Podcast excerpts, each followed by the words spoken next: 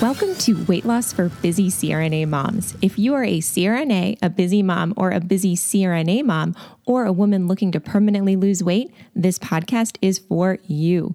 I'm your host, Brittany Kolb from Weight Loss by Brittany. I'm a busy CRNA mom and certified life and weight loss coach. And like you, I not so long ago struggled to lose the weight and keep it off. But once I shifted my mindset and learned how I could use my brain to reach my weight loss goals, everything changed. I was able to lose 40 pounds and knew I had to share the secret with others. I'm here to help you achieve your permanent weight loss goals by uncovering what might be holding you back. Let's get started. Hey friends, I just love creating this podcast for you, and I am so glad you are here with me. It is just the best. Thank you for listening today. And before we get started, I just want to make sure you guys know that if you are trying to get started on your weight loss journey, I have a 5-day quick start guide that's on my website. All you have to do is put in your name and your email, subscribe to our list, and you will get that sent to your inbox right away. Okay. I want to make this process easy for you. I want to make it delicious for you. I want to make it sustainable so that you can create the permanent weight loss that you want for you. Okay. So go to my website, subscribe, and let's just get started on this right away. Okay.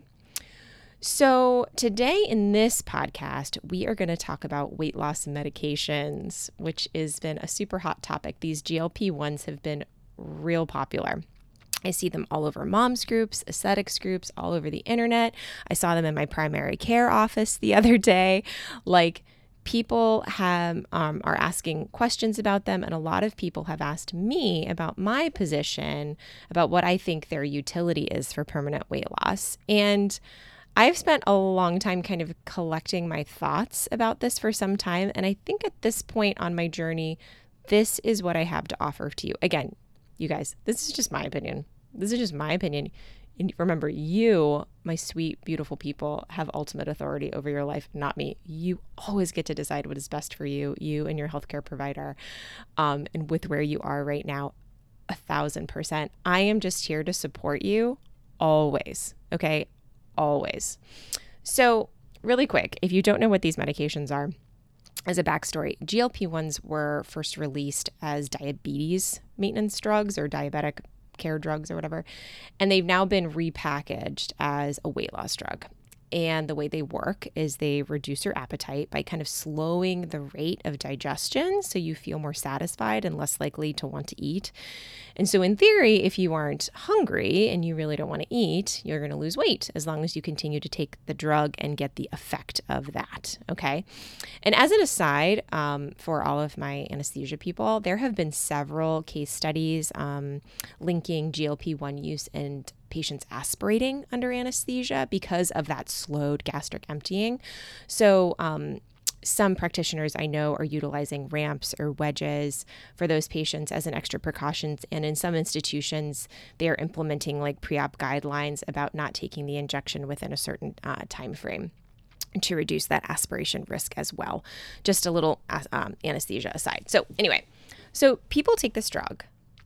They aren't as hungry, they don't eat as much, they lose weight, and it helps with insulin resistance, which is the major physiologic barrier to weight loss. This is something that women who are experiencing a slow reduction in their estrogen level will encounter. As estrogen goes down, insulin resistance goes up, which is why it's important to get a handle on this stuff now. And I like to think that this drug kind of creates the physiologic state of what balancing your hormones does with the protocol. It corrects your body's physiology, it makes you more insulin sensitive, and it makes it easier to listen to your body so you can lose weight, just in injection form. So, of course, in order to keep having the effect, you have to keep taking the drug. And lots of people are already committed to taking the drug in the name of weight loss for the rest of their lives, which is a really good choice for them, and that is what they have decided they want to do. Totally cool. Amazing. Okay. But then a lot of people get on the drug, they lose a bunch of weight, but they don't want to pay for the drug for the long term, because just to let you guys know, if you meet certain metabolic parameters, if you've got diabetes and you are in a certain BMI category, I am like 90% sure, 99% sure that you can get GLP-1s for very cheap through your insurance company, through your primary care physician. Again, this is not medical advice or anything like that, but I'm just letting you know from what I understand, word on the street is that if you have diabetes and you are a certain BMI, you can get this drug for cheap. However, if you do not fall into those categories, it can be very, very, very expensive, like thousands of dollars for a few months or, you know, of treatment. So, you know, it's an investment. If you are going to opt for this, it is a definite financial investment for sure. So, okay, where was I? So again, people get on the drug, they lose a bunch of weight, but then they don't want to pay for the drug long term because it can be prohibitively expensive. And so they get off the drug and then they gain a bunch of weight back. And I know, like, one study I read that within the first year period, people are gaining back about 2/3 of their weight they've lost. And if they had any cardiovascular benefit from taking the GLP-1, it's like completely reversed. So it's not a great situation, right? So they take the drug, the weight is lost. They stop taking the drug, weight comes back on. Why? Okay. Brooke Castillo who is the mastermind behind the Life Coach School, which is where I was trained. Again, she had a really great quote recently in one of her podcasts. She said, if you want permanent results, you have to take permanent action. You can't take temporary action and get permanent results. It just doesn't work that way. The drug is temporary. The effects are temporary. What is required for the weight to stay off permanently is true change in the way that you approach food for the rest of your life. That's it. Okay. I can't tell you how many clients I've worked with that have come to me in various stages of this drug use, saying, I've used it, I didn't make any change in my relationship with food, so it all came back on, or I didn't make any real lifestyle change and it all came back on. Or they say, I used this drug, and I don't want to be on it forever. I'm feeling a lot better, and I'm finally ready to take the next step and really change my relationship with food by working with you. Or I have clients coming to me saying, hey, I've been taking this drug and I haven't lost any weight. And we come to figure out that even though they weren't hungry, they were still eating and overeating and emotionally eating and not eating foods that serve them. And they realize that they clearly have some things they need to work out. Okay, it doesn't matter how balanced your hormones are. If you don't deal with that piece, the piece that has you eating more than your body needs for fuel because you are using food for comfort, to avoid, as a break, or not to feel, until you address that, you will likely end up not getting the long-term results. You have to deal with that piece, and that is what is keeping you where you are now. And if it's related to emotional eating, again, that's what we need to be dealing with. And again, as an aside, I only work with clients where this drug hasn't worked for them.